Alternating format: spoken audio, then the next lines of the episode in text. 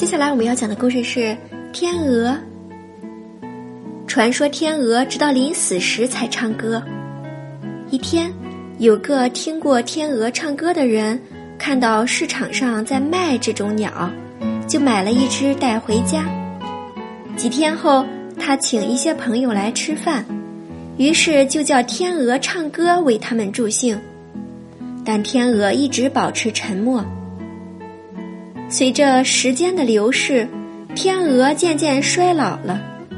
他意识到自己的大限将临，哀伤地唱起了挽歌。主人听到了他的歌声，愤怒地说：“如果这家伙只在临死前唱歌，那我以前想听他的歌声，未免太傻了。”亲爱的小朋友。今天编辑给你讲的故事天鹅就到这里了咱们下次再见拜拜。